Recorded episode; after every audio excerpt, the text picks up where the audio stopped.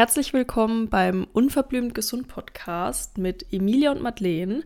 Heute tatsächlich nur mit mir, Madeleine. Du wirst es wahrscheinlich auch schon bei der Einleitung gehört haben. Den Part übernimmt ja eigentlich immer die Emilia.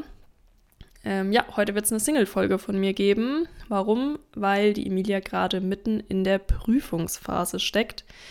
Und wir uns dachten, bevor jetzt gar keine Folge online kommt, nehme ich einfach alleine eine Folge auf was sich, um ehrlich zu sein, ein bisschen merkwürdig anfühlt, jetzt so ganz alleine den Podcast aufzunehmen. Aber ich bin mir ziemlich sicher, dass das äh, eine spannende Folge wird. Ich habe mir nämlich ein spannendes Thema ausgesucht. Wir wollten ja eigentlich jetzt in dieser Folge über den Ernährungskongress so ein bisschen reden. Also über ja, Neuestes aus der Wissenschaft. Das Thema schieben wir jetzt einfach mal nach hinten. Ich weiß nicht, ähm, nächste Woche werde ich höchstwahrscheinlich auch noch mal eine Folge alleine aufnehmen. Entweder ich rede da dann einfach über den Ernährungskongress ähm, oder das kommt dann halt einfach in, ähm, ja, danach in drei Wochen, dass wir halt zusammen drüber reden können. Aber was habe ich mir jetzt für, eine, für ein Thema ausgedacht? Ich dachte mir, wir reden über das Darmmikrobiom und dessen Auswirkungen auf die Gesundheit. Es ist nämlich, finde ich, ein super spannendes Thema, wo man sehr viel ähm, erzählen kann. Ich werde jetzt natürlich hier und da nur so ein bisschen was ankratzen, aber ich bin mir trotzdem sicher, dass ähm, ja, die Folge ähm, für dich bestimmt ziemlich spannend wird. Vor allem, wenn du dich noch nicht wirklich mit dem Darmmikrobiom auseinandergesetzt hast. Ja, vielleicht erstmal vorneweg, was versteht man unter dem Darmmikrobiom? Das, ähm, ja, man, man versteht darunter die Gesamtheit der Mikroorganismen, die den Darm besiedeln.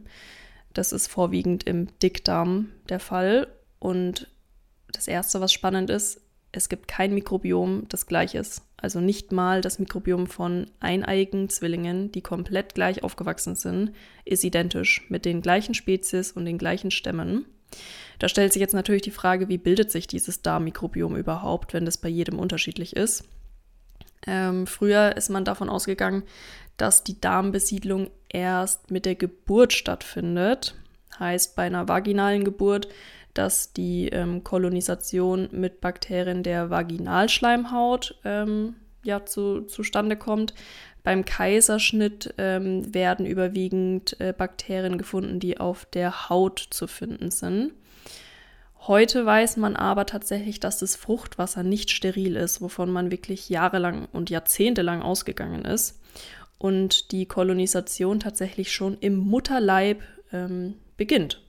Und dann kommt es aber natürlich auch auf Faktoren ähm, drauf an, wie, also, ne, wie die Geburt stattfindet. Ist es eine vaginale Geburt? Ist es eine Kaiserschnittgeburt? Wo findet die Geburt statt? Ist die, findet die Geburt zu Hause statt? Findet die Geburt unter sterilen Bedingungen im Krankenhaus statt? Ähm, wie wächst das Kind auf? Wächst das Kind in der Stadt auf oder auf dem Land? Hat es vielleicht sogar viel mit Tieren Kontakt, sei es jetzt durch Haustiere? Ähm, ja, hat das Kind Geschwister, die eventuell auch schon in den Kindergarten oder in die Schule gehen? Wird das Kind gestillt und wenn ja, wie lange? Welche Lebensmittel bekommt das Kind danach zu essen? Wie oft wird auch Antibiotikum eingenommen? Antibiotika tötet ja äh, Bakterien ab und dabei wird halt nicht dazwischen unterschieden, sind es gute oder böse Bakterien. Heißt, auch die Darmbakterien werden dadurch abgetötet ähm, ja, dann hat man natürlich noch Einflussfaktoren wie, wie viel Stress habe ich, ne? habe ich viel Stress, habe ich wenig Stress. Ähm, auch Sport und Bewegung wirkt sich auf das Darmmikrobiom aus. Durch eine regelmäßige sportliche Betätigung kann nämlich unter anderem die Vielfalt der Darmbakterien gesteigert werden, als auch deren Produktion äh, von kurzkettigen Fettsäuren. Vielleicht erstmal, was sind kurzkettige Fettsäuren? Ich versuche das jetzt auch ganz ähm, ja, runtergebrochen mal äh, zu erklären. Man versteht darunter Acetat, Butyrat und Propionat erstmal nur, dass, dass du halt die, das, das einfach mal gehört hast. Ähm, und das sind Stoffwechselprodukte der Darmbakterien die durch die Verstoffwechselung von Ballaststoffen produziert werden, heißt von weitgehend unverdaulichen Pflas äh, Pflanzenfasern. Ja, die, also die Ballaststoffe dienen ja einfach den Darmbakterien als Nahrung und wenn die quasi diese Nahrung verstoffwechseln, dann entstehen diese kurzkettigen Fettsäuren, die der Mensch dann wieder aufnehmen kann. Also es ist einfach so eine Symbiose, ein Zusammenleben eben von Darmbakterien und äh, uns Menschen. Diese kurzkettigen Fettsäuren haben verschiedenste Auswirkungen auf die Gesundheit der Menschen. Sie senken unter anderem den pH-Wert im Dickdarm, wodurch auch das Risiko für Dickdarmkrebs reduziert werden kann. Und ähm, Butyrat zum Beispiel hat auch entzündungsregulierende Eigenschaften und dient den Darmzellen unter anderem als Energiequelle.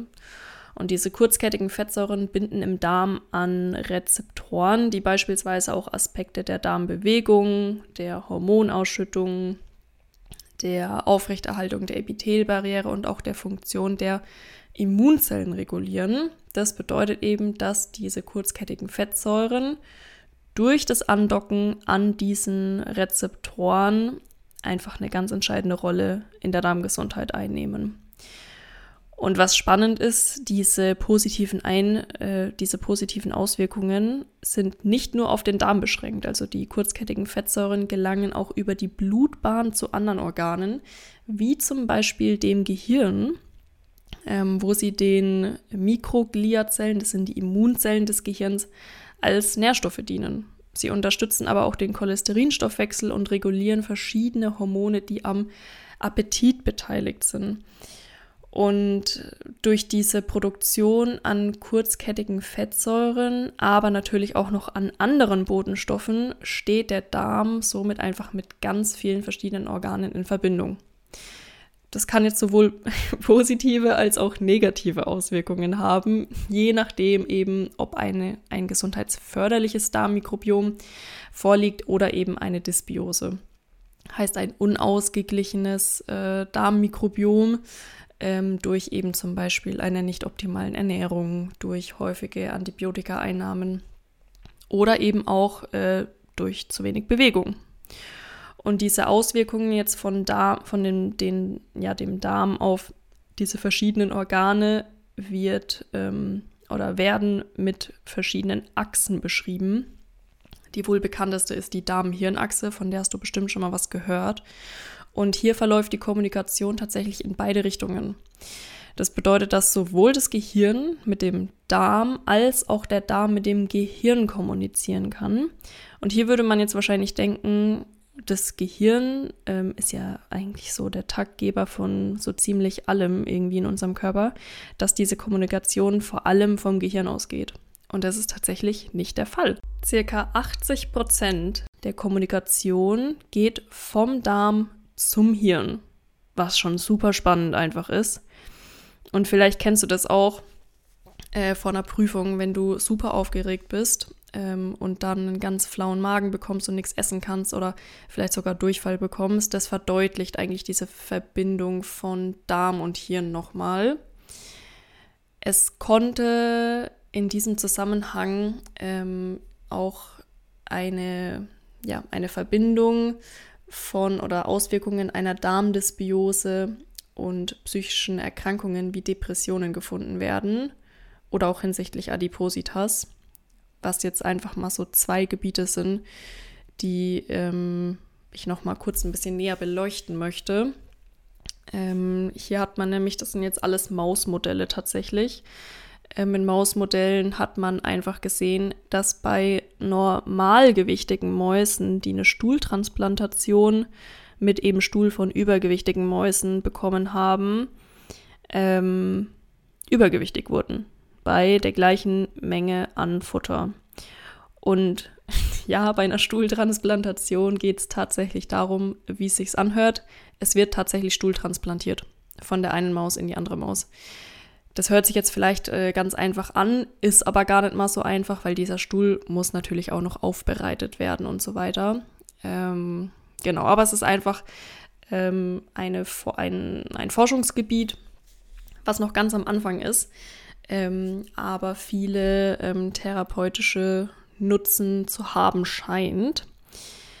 Äh, ja, aber jetzt nochmal zurückzukommen quasi auf dieses Mausmodell mit der normalgewichtigen Maus und der übergewichtigen Maus. Äh, man konnte eben unterschiedliche Zusammensetzungen der ähm, Darmmikrobiota feststellen von normalgewichtigen und übergewichtigen Mäusen, weswegen man auch davon ausgeht, dass der Darm eine entscheidende Rolle bei der Entstehung von Übergewicht bzw. Adipositas einnimmt, sei es durch die Regulation des Appetits oder auch der Energiebilanz. Ähm, bei übergewichtigen Mäusen oder auch übergewichtigen Menschen ähm, konnten nämlich Bakterienstämme gefunden werden, beziehungsweise es waren gewisse Bakterienstämme erhöht, die bei einem normalgewichtigen eben nicht erhöht sind. Und diese Bakterienstämme sind dafür verantwortlich, dass mehr Energie aus der Nahrung gezogen wird. Also jedes Bakterium verstoffwechselt die Nahrung ja unterschiedlich. Und bei übergewichtigen Menschen wurde eben gesehen, dass diese Bakterien aus der gleichen Menge an Nahrung, also es war die gleiche Energiemenge quasi, die diese Nahrung hatten, ähm, hatte, da haben die Bakterien der übergewichtigen Menschen einfach mehr Energie rausgezogen als die Bakterien bei normalgewichtigen ähm, Personen was ja auch sauspannend einfach ist. Und das Gleiche konnte übrigens auch bei depressiven Verhalten und ängstlichen Verhalten gesehen werden. Es wurden ähm, bei keimfreien Mäusen wurde eine Stuhltransplantation durchgeführt mit Stuhl von depressiven und ängstlichen Mäusen. Und daraufhin wiesen diese zuvor keimfreien Mäusen plötzlich die gleichen Symptome auf, wie eben die Mäuse, die eben dieses depressive Verhalten ähm, und ängstliche Verhalten an den Tag gelegt haben. Zu dem ganzen Thema muss aber einfach noch extrem viel geforscht werden, weil eine Stuhltransplantation natürlich auch mit Risiken einhergehen kann. Es könnten nämlich zum Beispiel auch ja, verschiedene Krankheitserreger übertragen werden, die man nicht unbedingt haben möchte. Und dann ist natürlich auch noch die Frage, ja, wer kommt denn als Spender überhaupt in Frage? Wie wähle ich denn überhaupt diesen Spender aus? Man weiß halt auch überhaupt nicht, das ist jetzt nämlich das dritte Problem eigentlich, man weiß eigentlich noch so wenig über das Darmmikrobiom und über die Zusammensetzung, dass man auch nicht wirklich weiß, wie sieht denn ein optimales Darmmikrobiom überhaupt aus? Und welche Bakterien sollten da denn überhaupt enthalten sein? Man weiß, okay, bestimmte Bakterienstämme weisen einfach gesundheitsförderliche ähm, Auswirkungen auf, aber wie genau dieses Darmmikrobiom zusammengesetzt sein muss, das weiß man halt einfach noch gar nicht. Und jetzt das nächste Problem. Jeder Mensch kommt ja auch mit einem unterschiedlichen Darmmikrobiom auf die Welt. Wir haben ja nicht alle das gleiche Darmmikrobiom. Und das wird wahrscheinlich auch seine Gründe haben. Denn ein optimales Darmmikrobiom, sage ich mal. So, ich, ich, so dieses perfekte Darmmikrobiom, wenn man jetzt ein perfektes Darmmikrobiom zusammenstellen würde, wenn man jetzt wissen würde, okay, das muss so und so und so sein. Ähm, und jeder Mensch würde dann dieses perfekte Darmmikrobiom bekommen. Das heißt dann halt noch lange nicht, dass es auch für jeden Menschen dann das perfekte Darmmikrobiom ist. Weil nur weil mein Darmmikrobiom zum Beispiel für mich optimal ist, heißt es noch lange nicht, dass mein Darmmikrobiom auch für dich das optimale Darmmikrobiom darstellt. Heißt, man weiß halt einfach noch gar nicht, okay, wie, wie soll dieses Darmmikrobiom aussehen, an welchen Faktoren kann man das messen, ob das jetzt wirklich ein, ein ja, für dich gesundheitsförderliches Darmmikrobiom ist oder halt nicht ja, seit den letzten Jahren wird da natürlich intensiv daran geforscht ähm, auf dem Gebiet ähm, des Darms, was auch super wichtig ist. Ähm, und ähm, ich, ich finde das Thema halt einfach sauspannend, ne? Ähm, und hierdurch werden halt auch immer mehr Achsen gefunden. Also so gibt es beispielsweise die Darmknochenachse, die Darmleberachse die Darm-Lungen-Achse, die Darm-Gelenkachse. Aber es gibt auch ganz viele Studien, die zeigen, dass auch die Zahngesundheit und die äh, Mundgesundheit auf den Darm eine, ähm, ja, einen entscheidenden ähm, Faktor spielt. Und so gibt es eigentlich keine Achse, die es nicht gibt. Also zu fast jeden Organen kann man da eigentlich irgendeine Achse ziehen. Ja, heißt, die Darmgesundheit hat eben einfach einen extremen Einfluss auf verschiedenste Organe und spielt dementsprechend auch einfach eine ganz äh, entscheidende Rolle in der Gesunderhaltung der Menschen, was man früher ja überhaupt nicht auf dem Schirm hatte. Ne? Also der Darm war ja, der früher, ja, war halt der Darm. Aber dem hat man ja nicht wirklich Aufmerksamkeit geschenkt. Das kommt ja jetzt alles erst, äh, ja, seit den letzten Jahren quasi, dass man merkt, okay, hey, der Darm hat irgendwie doch ganz schön viele ähm, Auswirkungen auf den gesamten Organismus. Es konnten beispielsweise auch die Erkrankungen wie zum Beispiel jetzt ja, chronisch entzündliche Erkrankungen, neurologische Erkrankungen wie Autismus, aber auch neurodegenerative Erkrankungen wie Parkinson oder auch Diabetes, das sind alles Erkrankungen, die mit einer veränderten Darmmikrobiota in Verbindung gebracht werden. Aber auch hier ist halt das Problem, die Forschung steht ganz am Anfang, Henne-Ei-Prinzip. Was war zuerst da? Ist zuerst die Veränderung des Darmmikrobioms da und daraus resultieren die Erkrankungen oder hat man vielleicht zuerst die Erkrankungen und daraus resultiert dann das veränderte Darmmikrobiom. Also hier ist einfach noch ganz, ganz viel Forschung ähm, auf dem Gebiet notwendig. Aber was kann man jetzt zusammenfassend sagen? Der Darm spielt auf jeden Fall eine entscheidende Rolle in der Gesundheit der Menschen. Die Forschung steht hier noch so ziemlich am Anfang wichtig ist, was, was du jetzt dir auch als Take-Home-Message quasi mitnehmen kannst. Ähm, wichtig für ein gesundes Darmmikrobiom ist auf jeden Fall, sich ausreichend zu bewegen, sich vielfältig und ausgewogen zu ernähren und vor allem auf eine ballaststoffreiche Ernährung zu achten. Weil die Ballaststoffe sind ja eben der, das Futter der Darmbakterien und ich erkläre das in meinen Beratungen immer so, man muss sich die Darmbakterien wie Haustiere vorstellen. Wenn du die Haustiere nicht fütterst, dann sterben die Haustiere. Und bei den Darmbakterien zum Beispiel, die siedeln sich dann halt auch überhaupt nicht an oder sie werden einfach extrem weniger oder sind dann so wenig, dass sie dann auch gar nicht mehr nachweisbar sind. Was ja auch irgendwie logisch ist, wenn ich mich jetzt total einseitig ernähre. Es geht beim Darmmikrobiom geht es ja nicht nur darum, dass ich viele Darmbakterien habe, sondern auch viele verschiedene Darmbakterien habe.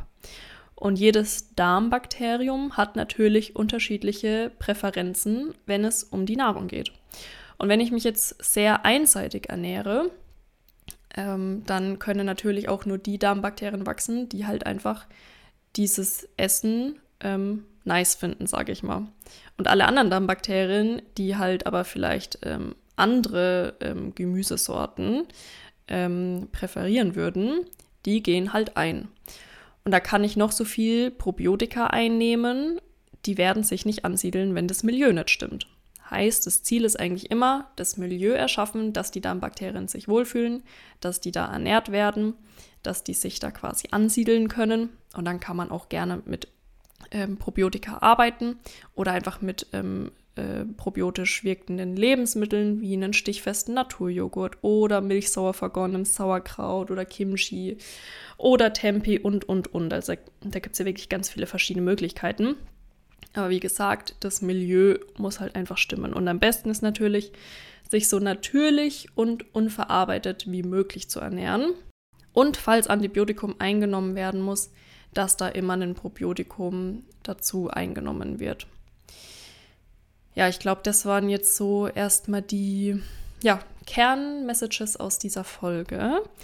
Ich hoffe natürlich, dass die Folge spannend für dich war und dass du das ein oder andere mitnehmen konntest, dass auch viele neue Informationen in der Folge für dich vorhanden waren.